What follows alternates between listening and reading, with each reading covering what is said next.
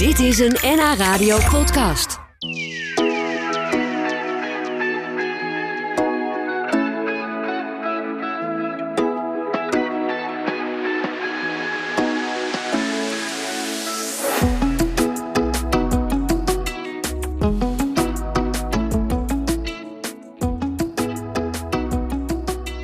Wat hoor ik hier nou? Een roerdomp volgens mij. Wat hebben de roerdomp, de ijsvogel, de staartmees, de pijlstaart, de buizerd en de tuinfluiter met elkaar gemeen? Nou, ze staan allemaal in de Vogelatlas Amsterdam. Een initiatief van Frank van Groen van de Vogelwerkgroep Amsterdam. Hij is vandaag bij ons te gast met dat enorm dikke boek. Eh, een prachtig boek vol met hoeveel vogels eigenlijk? Er staan eh, bijna 200 soorten in beschreven.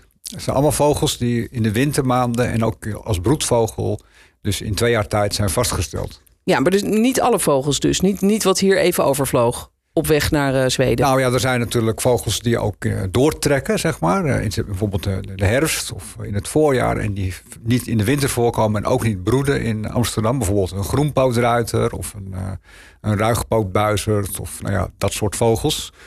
Ehm, en die staan dan niet in het boek. Ze moeten echt in de wintermaanden, en dat is in een periode van twee maanden, is dat, moeten ze zijn waargenomen. Of echt als broedvogels zijn vastgesteld. Volgens Ja, ja. bepaalde criteria. Ja, niet dat dan ze... komen ze in aanmerking. Dat is zoals wij het bekeken hebben. Om ze dus in het boek op te nemen. Ja, want anders dan, eh, dan zou je nog wel even door kunnen gaan natuurlijk. Als je alle overvliegers er ook bij doet. Eh, de voorganger van, van dit boek, de vorige Vogelatlas, die komt uit de jaren 90. Vorige eeuw. Die heette toen Seisjes en Drijfseisjes. Want dat is wel een beetje hoe in Amsterdam vroeger werd aangekeken tegen vogels. Ja, zeisjes en drijfzeisjes. Ja. Twee soorten vogels kent de gemiddelde Amsterdammer. Dat was het idee.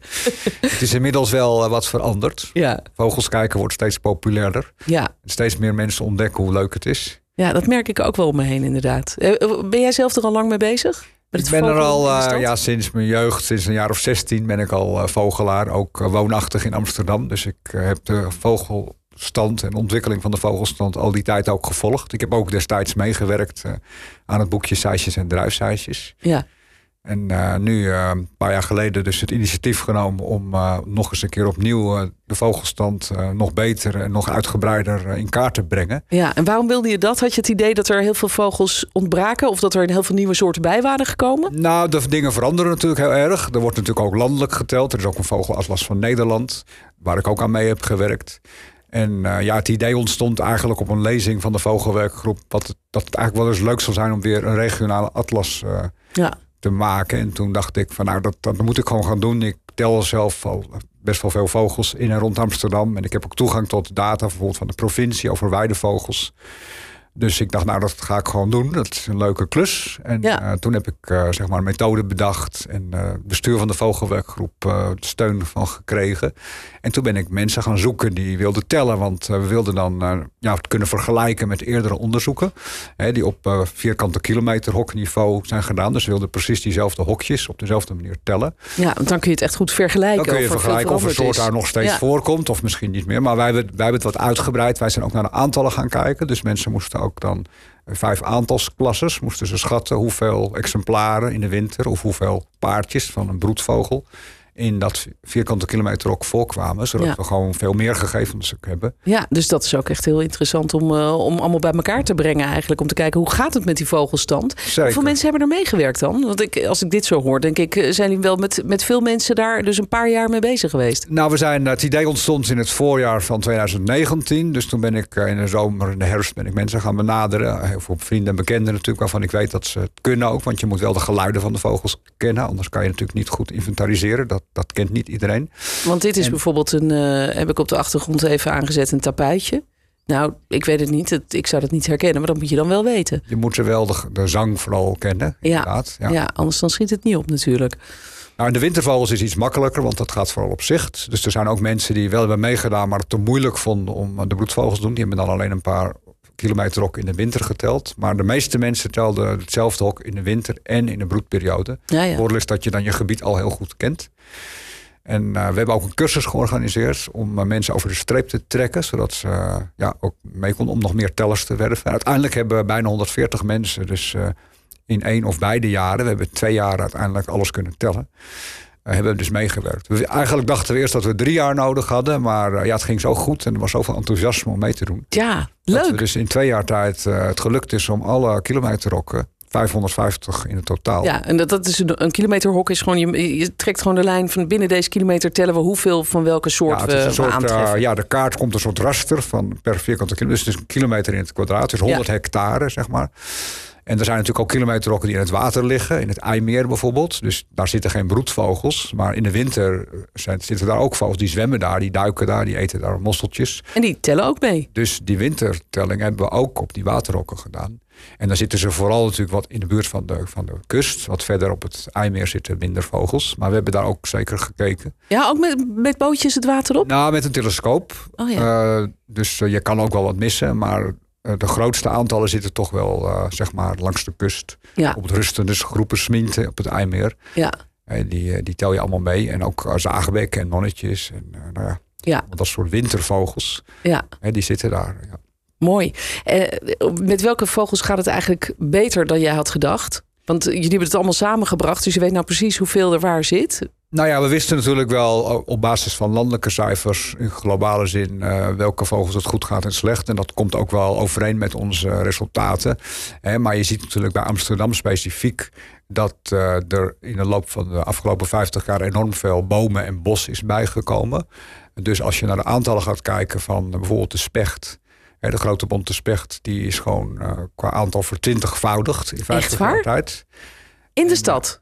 Nou, in en rond Amsterdam, hè, de dan, regio ja. Amsterdam. We hebben namelijk ook kunnen vergelijken met gegevens van een eh, project Randstad en Broedvogels uit de jaren 70. Die- Dat zijn ook eh, kwantitatieve gegevens. Dus, ja, dus echt hoeveelheden. aantallen. Ja, hè, terwijl die, die, dat zeisjes en drijfzeisjes, dat gaat alleen maar, komt een soort in een bepaald kilometer voor hok voor ja of nee. ja, Dus daar heb je geen aantal. dat zegt wat minder. Ja, zegt wat meer. Maar het zegt wel iets over de verspreiding. Ja. hè, Want je kan wel zien, is er een soort qua verspreiding toe of afgenomen. ja Maar met de meeste vogels gaat het eigenlijk eh, ja, eh, heel erg goed. De, de groep die het slechtste doet, dat zijn echt de weidevogels. Nou, dat is ook wel bekend. Landelijk gaat het ook niet goed. In Amsterdam valt het nog mee, want er is relatief veel natuurgebied. Er wordt ook relatief veel aan agrarisch natuurbeheer gedaan. Ja, want je, jullie hebben ook in Waterland gekeken. En daar wordt volgens mij heel veel agrarisch eh, natuurbeheer gedaan. Zeker. In Ja. Waterland zijn veel reservaten van Stadsbosbeheer en ook eh, veel boeren die daar Ja. meedoen. Het is nog relatief kleinschalig, het landschap. Wat ook meehelpt. Ja. Maar ondanks dat gaat het ook in de regio Amsterdam dus eh, slecht met de weidevogels. Ja, ja, jammer is dat. Hey, wat wel bijzonder is, mijn, mijn man, kan ik tegenwoordig zeggen, want ik ben dus getrouwd laatst, maar eh, mijn man die zei laatst dat hij een buizerd zag in het Erasmuspark. Had hij daar gelijk in? Kan dat? Midden in de stad, Dat binnen de ring? Kan, een buizerd? Ja, ja, dat kan. Er zijn zelfs eh, buizerden die bijvoorbeeld in het Rembrandtpark hebben ze wel eens gebroed. Ja. Dus dat is ook ja, heel stedelijk. Dus eh, ja, dat klopt. Buizerden zijn hele flexibele vogels die eigenlijk overal in en rond Amsterdam voorkomen. En ik meen uit mijn hoofd te kunnen zeggen dat er wel honderd paar buizerden in de regio broeden tegenwoordig. Echt waar? Nou, in Zo. de jaren zeventig waren eh, roofvogels in het algemeen en de buizerd ook, die, waren gewoon, die kwamen niet voor. Nee. En dat kwam eigenlijk door de DDT-crisis uit de jaren 60. Oh, dat bestrijdingsmiddel, roofvogels ja. bijna ja. uitgestorven in heel Nederland. En eh, in de jaren 70 kwamen ze al een beetje terug. Maar goed, in Amsterdam als regio waren bijna nog geen roofvogels. Nee, nou dat is nu dus wel anders. Want eh, er zijn eh, valken en weet ik veel wat allemaal eh, gespot. Die zijn allemaal te zien bij jullie in het mooie boek. De Vogelatlas van Amsterdam. Een heel mooi, ja, compleet boek eigenlijk. Met alle vogels die gespot zijn op bepaalde plekken. Waar zijn ze gespot? Hoeveel zijn het er? En wat zijn de kenmerken van die dieren? Ehm, als mensen zitten te luisteren die belangstelling hebben... dan heb ik heel goed nieuws. Want ik mag er eentje gaan verloten. Heel leuk. Dank je wel daarvoor, Frank. We praten zo dadelijk nog eventjes verder. Eh, dan eh, bladeren we die atlas nog even door. Dan kijken we wat voor bijzondere vogels we allemaal tegen kunnen komen in Amsterdam. Ehm, en wat ik wel grappig vind, is dat er bijvoorbeeld ook nieuwkomers in staan. Er staan ook de duiven in. De duiven op de Dam, natuurlijk. De, de stadsduiven. De stadsduiven, ja. Ja. die kunnen niet ontbreken. Daar zijn er best veel van. Maar er staan er ook nieuwe. Bijvoorbeeld het Setti-zangertje. Zeg ik het zo goed? Ja, de settizanger. Dat is inderdaad een, eh, ja, een hele nieuwe soort die vroeger niet eh, voorkwam. Zelfs niet in Nederland. En eh, die is vanuit Zuid-Europa aan het oprukken. En heeft inmiddels ook Amsterdam bereikt. Vooral uh, de eerste waarneming was in 2005. Dus dat is nog niet zo lang geleden. Nee. En het was al bekend dat hij hier en daar broedde rond Amsterdam.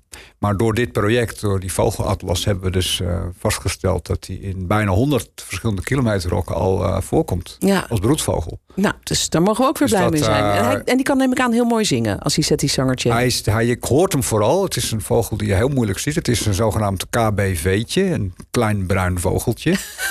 en eh, je, hij, hij verstopt zich vaak in de, in de struiken. Maar hij heeft een explosieve, hele harde zang.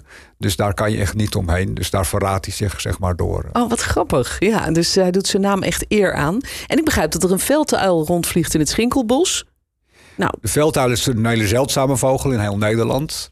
Maar er zijn enkele broedgevallen bekend in de regio in de, in de, in de atlasjaren 2020 en 2021. Maar het is wel een hele zeldzame soort waar Ja. het ook niet zo goed mee gaat. nee, nee. En we krijgen een appje. Heel veel luisteraars die hebben belangstelling voor dit mooie boek. Dat begrijp ik. En mijn vraag was dan aan de luisteraar. Laat ons even weten hè, wat jouw lievelingsvogel is. En waar je die ooit een keer gezien hebt in Amsterdam of om Amsterdam. En iemand schrijft, ja, mijn man heeft een oeh gezien in Aalsmeer. Kan dat? Eh, op zich kan het. Het is heel bijzonder. Eh, de oe staat niet in de atlas, omdat die in de atlasjaren niet is waargenomen. Maar er zijn inmiddels in Nederland eh, ongeveer 50 territoria van de oehoe. En dus als je het over de populatie hebt, gaat het om een paar honderd vogels. Vooral in Oost-Nederland. Oké. Maar ze worden in alle provincies eh, wel eens waargenomen. Jeetje, wat bijzonder zeg. Dat zou ik echt nooit verwachten Het is eigenlijk. een vogel die vroeger ook niet in Nederland voorkwam. Die is in opkomst. Nee, het grappige is als je dat boek zo dan doorbladert en al die vogels ziet en ook ziet dat er dus toch weer allemaal nieuwe vogeltjes zich hier vestigen, dan, dan krijg ik een soort positief gevoel van nou, het gaat eigenlijk nog relatief wel goed met de vogels. Heb jij dat ook? Een soort optimisme van hé, hey, Er is heel veel veranderd. Eh, Het boek gaat daar ook over. We kijken ook naar soortgroepen. Welke groepen gaat het goed mee, welke groepen gaat het slecht mee. Ehm, de meeste, er zijn meer vogels toegenomen dan afgenomen. Maar er zijn natuurlijk ook zorgenkindjes. En vogels zijn een soort ja, bio-indicator, zou je kunnen zeggen. ja, Eh, bijvoorbeeld zo'n settizanger zou je natuurlijk blij mee kunnen zijn dat die er nu is.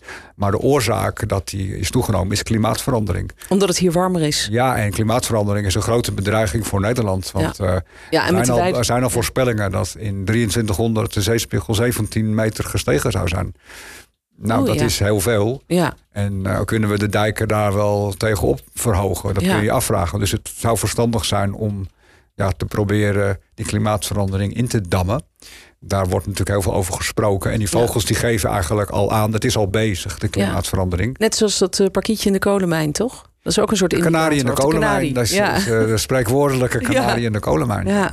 Ja, wat kunnen wij zelf doen om, eh, om het de vogels wat, eh, wat makkelijker te maken als ze het toch moeilijk hebben? Nou, wij kunnen nu een koude periode aan. zelf heel veel doen. Er staan ook in het boek ook allerlei tips en suggesties voor particulieren, maar ook voor bijvoorbeeld overheden om de stad vogelvriendelijker te maken. En wat je zelf kan doen, nou, mensen hebben bijvoorbeeld vaak een balkon of een tuintje. En je kan vogels gaan voeren. Er zijn allerlei tips voor hoe je dat het beste kan doen.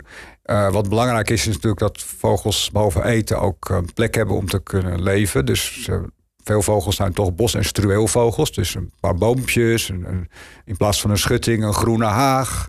In plaats van tegels eh, een grasperkje of een wat struiken met liefst met bessen of wat, bloemen. En dat zijn allemaal dingen die kunnen helpen. Een geveltuintje. Het zijn vaak maar kleine dingen. Hè, maar vogels zijn ook niet heel groot. Ze kunnen vaak met een paar kleine dingetjes kunnen ze toch al eh, eh, zeg maar in een behoefte voorzien. Ja. Dus groene daak is natuurlijk ook zoiets wat tegenwoordig eh, ja, eh, steeds meer aandacht voor is. En misschien de komende dagen een vetbolletje ophangen, want het wordt koud, hè? Zeker in de, Ja. in de winter komen ook echt veel vogels naar de stad. eh, omdat het warmer is ook in de stad. En ook omdat het natuurlijk gevoerd wordt. Ja. Dus de steden zijn ook wat dat betreft belangrijke plekken voor vogels om te overwinteren. Ja, nou, daar gaan we mee bezig. In elk geval kunnen we alles ook nalezen in jouw vogelatlas. Jullie vogelatlas van Amsterdam. Over broedvogels en wintervogels in en rond de hoofdstad. Zo heet het boek voluit. Hij is ook te koop voor 35 euro, begrijp ik, via de Vogelwerkgroep. Of gewoon via de bekende nou ja, boekhandels kun je bestellen. Hij is wel zwaar, dus je kan hem misschien het beste even gaan ophalen met een karretje. Twee kilo. Dat bedoel ik. Nou, leuk dat je er was. Eh dankjewel. Dit was een NH Radio podcast. Voor meer, ga naar nhradio.nl. Radio.